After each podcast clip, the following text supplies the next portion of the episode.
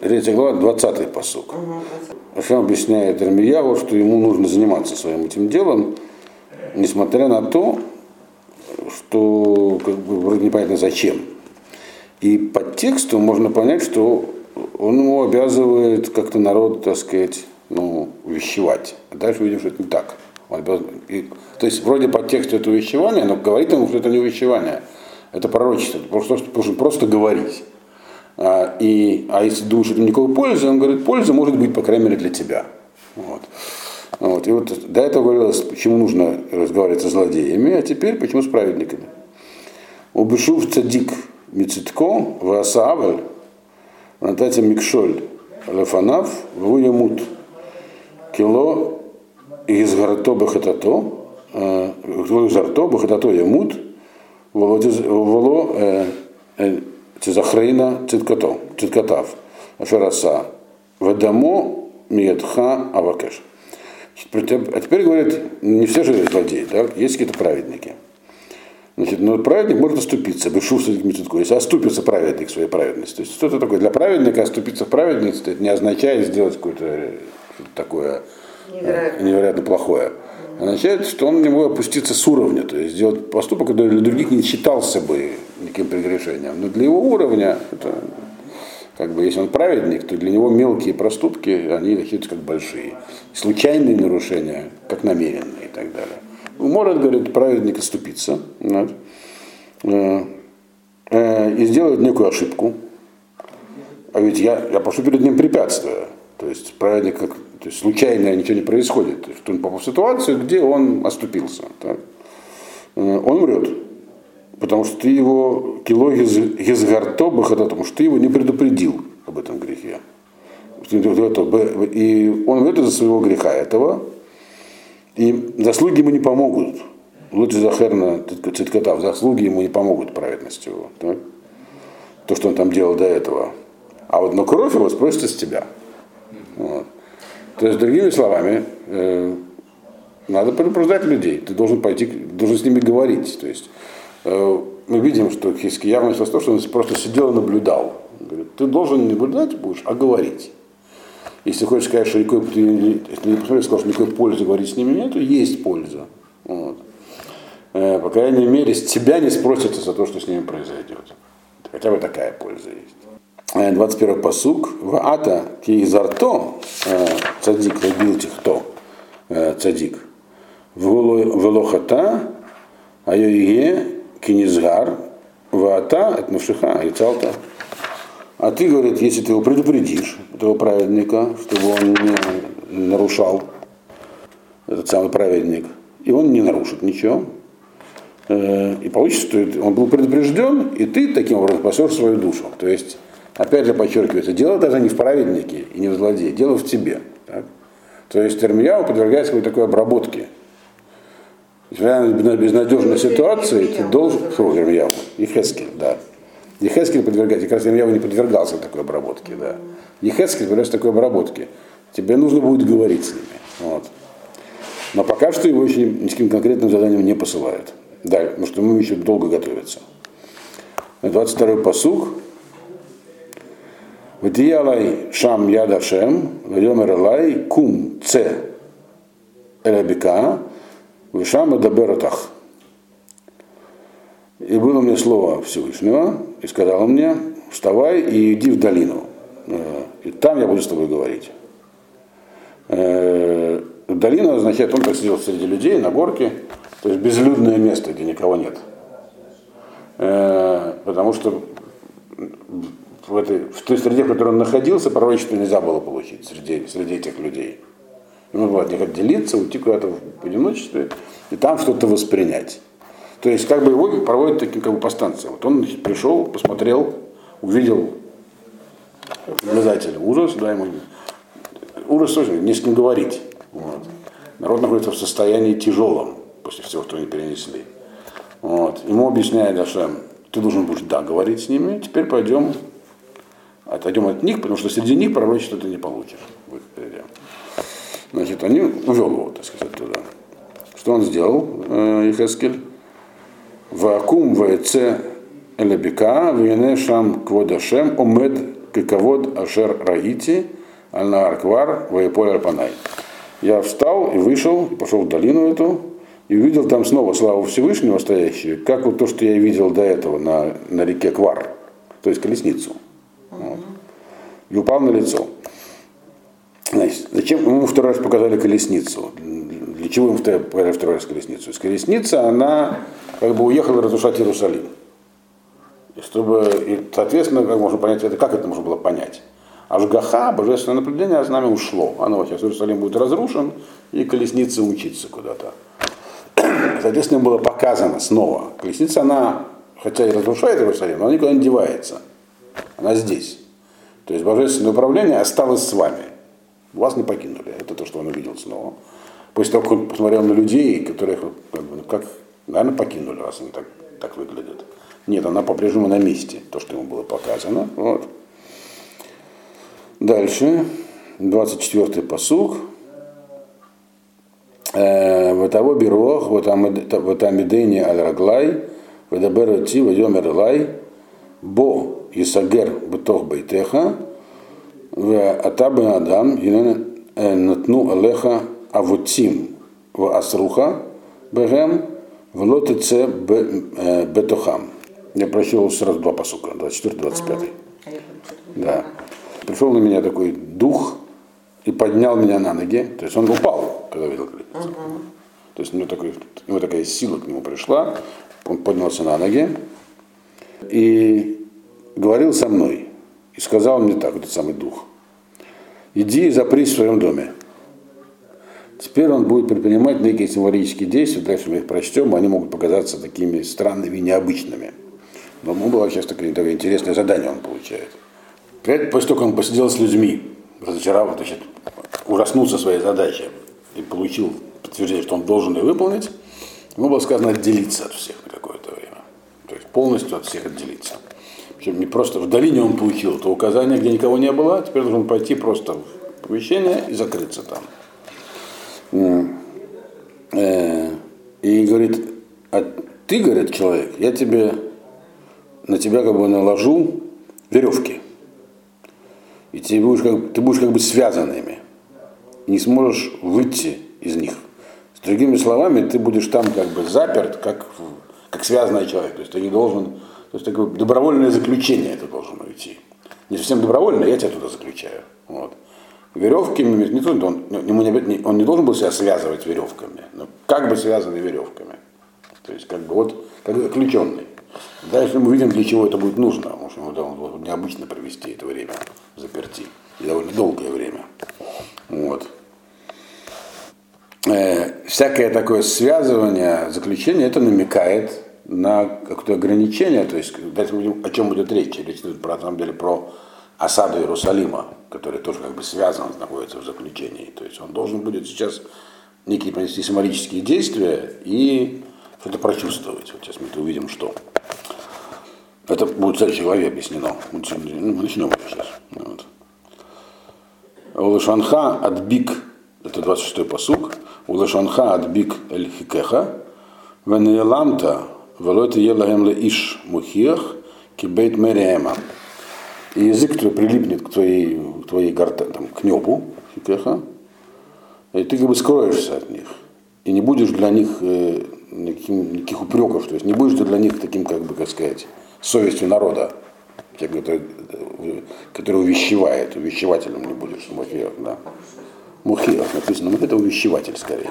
Да, да. А там как переведено?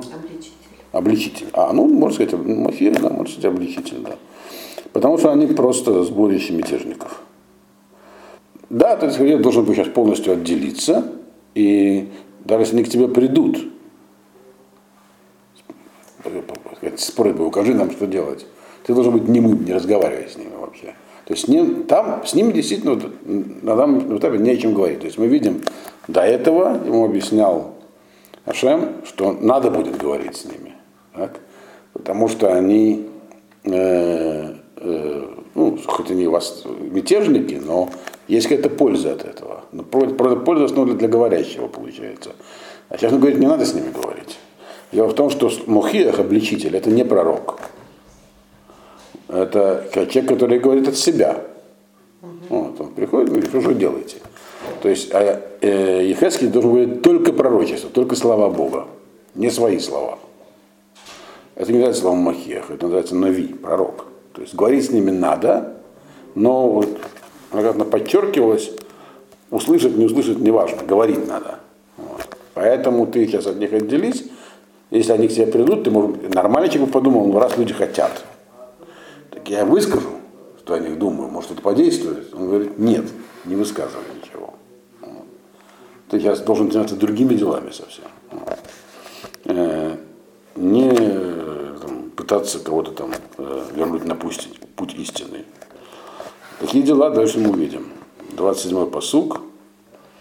Убадабри отах эфтахет пиха, амарта алейхем, ко амар ашем алуким, ашуме ишма, вехадаль ихдаль, кибет мэрихема.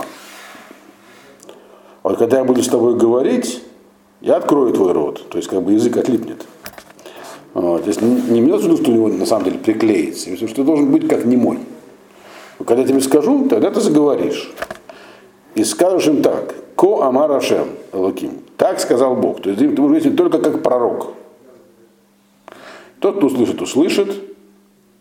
То есть поймет, имеется в виду. А в Ихдаль, кто не захочет слышать, он Ихдаль. Он исчезнет. Хадаль, значит, закончится. Умрет. Потому что они мятежники. Вот. То есть, другими словами, когда человек посылается в такую миссию, у него возникает идея, как работать-то с людьми. Он говорит, все твои идеи неправильные, забудь про них. Ты должен быть рупором и больше ничего. Как бы тебе это ни казалось странным, то, что я тебе буду говорить, что такие вещи им передавать. Вот. То есть Мухиях, человек, который пытается воспитать, повлиять, он должен под аудиторию подстраиваться. А тебе этого делать нельзя, он говорит. Тебе нужно делать, ты должен быть просто передатчиком, даже если тебе кажется, что ты говоришь, аудитории вообще не соответствует. Ну, вот тут начинается 4 глава. И в 4 главе он получает совсем необычные указания. Первый пасук. Вада бен Адам, кахлаха левена, ванатата ота лефанеха, факота алега ир, это Иерушалай. А ты, говорит, теперь человек, возьми себе такой глиняный кусок глины в виде кирпича, вот, положишь ее перед собой, эту глину там в доме имеется в виду, где ты запрешься, вот, и нарисуешь на ней Иерусалим. Вот. То есть теперь ему предстоит сделать некие такие действия символические. Левена, глина, на которой нужно нарисовать Иерусалим. Почему на глине нужно рисовать Иерусалим? Такой глиняный кусок. Дальше мы видим, что он должен его смотреть и так далее. Ну, прочтем сначала второй пасук, а потом объясним, в чем здесь дело. Внатата алеа мацор, убанита алеа дайк, вешафахта алеа салела, внатата алеа маханот, вассим алеа карим салив. Значит, и ты как бы объявишь, сделаешь вокруг нее, вокруг Иерусалима, осаду. То есть на этом кирпиче нужно такой макет сделать осажденного Иерусалима. Что сейчас делаешь? Осаду. Построишь вокруг дайк. Дайк — это такая осадная стена. Она невысокая. Она делается для того, чтобы как бы население осажденное не разбегалось по периметру. В Израиле полно таких мест, где остались. Там римские дайки остались. Вот такая. Они, наверное, были выше, но сейчас у меня вот такое то, что осталось. Римляне их строили везде. То есть там стояли засады, чтобы население не разбегалось. Это часть осады. И полно мест в Израиле, где остались эти остатки. Там насыпали камни просто мелкие, ну так, вот такого размера. Вот. Обозначали периметр осады. Вот. Вокруг Бейтара есть такое. То есть много где остались эти дайки. Вот. Через ее же можно перелезть. Там солдаты. Это просто, чтобы было... это чтобы не убежали быстро. Да, там сидят солдаты, засада. Да. Вот. Это, значит, дайк сделаешь, в шафах талея салала, и насыпешь салала. Салала — это насыпь. Насыпь, которую строили в тех местах, где, собирались прорывать стену. То есть как бы стена рядом с той стеной, подняться наверх, и оттуда, значит, перестреливаться, там готовить осаду. Вот. Ванатата алеха маханот, и построишь там лагеря, то есть где солдаты находятся. Весим алеха карим савив, поставишь вокруг нее эти тараны. То есть, грубо говоря, нужно такое представить себе, или на самом деле должен был это сделать, макета, скорее всего, или представить себе. Но глину должен был взять. Вот. На ней, кстати, Иерусалим, насколько он должен был там точно смакетировать. Это непонятно, что все это, или это.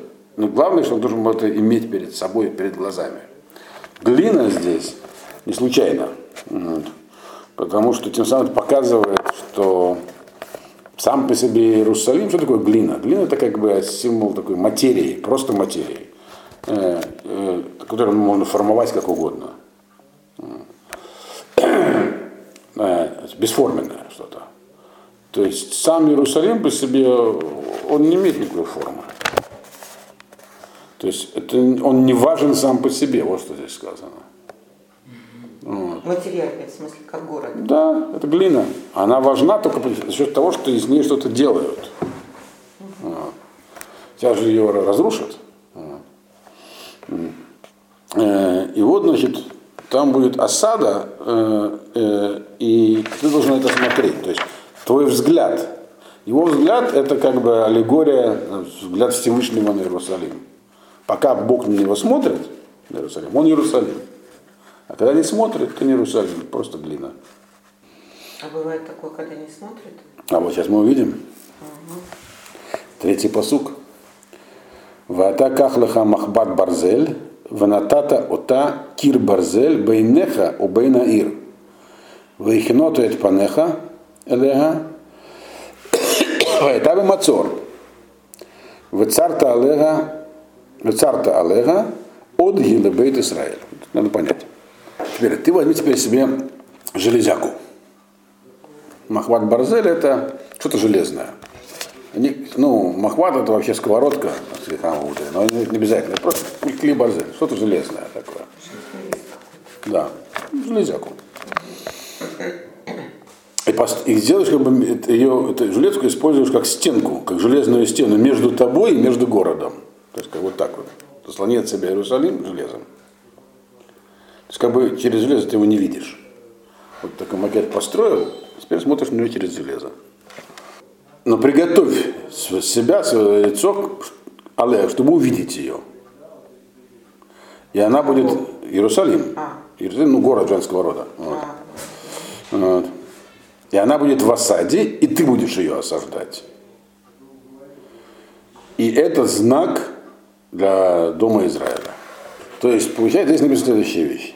Ты как бы не смотришь на него. То есть ты должен, вот город в осаде, ты на него не смотришь, но готов смотреть. Ты как бы поставил преграду между собой и городом, но готов смотреть, когда придет время. Написано, но готов, приготовь себя к ней. Так? И она будет в двойной осаде. То есть, он по-русски город. То есть ее осаждают осаждающие, и ты ее осаждаешь. Есть твоя осада и их осада. В чем состоит твоя осада? Их понятно. Все эти там лагеря и прочее. Твоя в том, что ты на него не смотришь. Иерусалим. И это знак для дома Израиля. В чем знак? В чем здесь? Что такое твоя осада? Что такое их осада? Речь же идет сейчас не про Иерусалим, а про модель.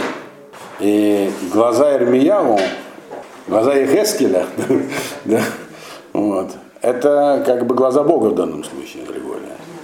То есть, другими словами, сам по себе любое место материальное, это просто глина. Знаете, она важна постольку, поскольку Ашем на него смотрит. Теперь он находится в осаде. Город находится в осаде. И враги его осаждают. Так? Они могут победить, могут не победить. Вот. Ты на него, то есть Бог на него сейчас не смотрит. То есть, другими словами, Ашем отдал Иерусалим, значит, на волю как бы естественных законов. Те могут победить и взять город. А сам Йехезкель, символизирует здесь взгляд Всевышнего, он готов смотреть тоже на него. То есть Ашгаха, как бы, божественное направление, оно не ушло совсем. Но он находится на готове. То есть оно может вернуться в любой момент. Оно просто, ну, гарбакурмук, что такое железная стена? Это не послал какое-то наказание на город. Он просто перестал на него смотреть, перестал ему помогать. Вот.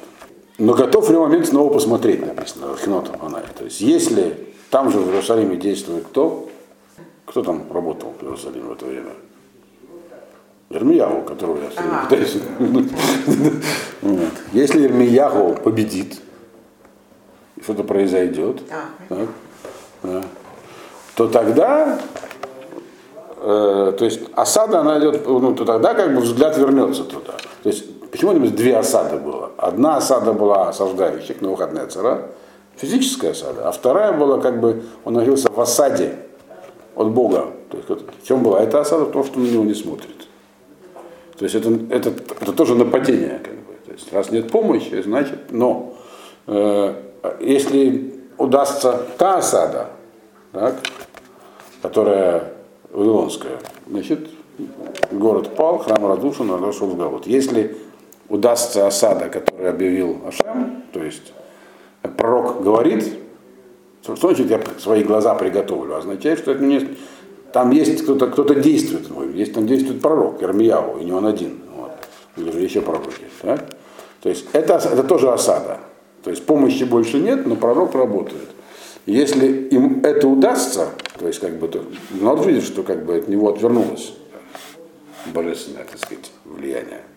И пророк им про это говорит. Если его слова будут услышаны, так, то тогда победила вот эта сторона. То есть эта осада оказалась успешной. То есть Иерусалим находится в данный момент, получается, в таком неустойчивом состоянии. Точнее, будет находиться, потому что пророчество раньше было дано. Вот. Либо победит Навуходоносор, либо Ирмияху, который там внутри работает. Один из двух. Так Ирмияху это как бы осада... Нет, тогда это как бы осада Всевышнего. Осада Всевышнего состоит в том, что он сам, как бы, то есть его влияние не работает там больше. Есть только тот, кто должен говорить. Пророк. Да, изнутри. Если изнутри, то вот. Да. А почему это называется осадой? Угу. Потому что он прекратил помогать ему, этому городу. То есть влияние его ушло, как бы оно не чувствуется там внутри, а голос остался. Вот. Так примерно. И вот. В одно время Ирмияху как бы... Они перекрылись на эти 6 лет. Вот, когда Хескель начал, а Ирмияху еще продолжал последние 6 лет. Они одновременно работали. Вот. Только в разных местах. Йехезкель уже в Галуте, а Ирмияху там, в Иерусалиме. А дальше он получает довольно странное указание. Да, и это все знак для Израиля. То есть вот то, что он сейчас делает, это такой как бы знак для народа, что вот сейчас такая неустойчивая ситуация.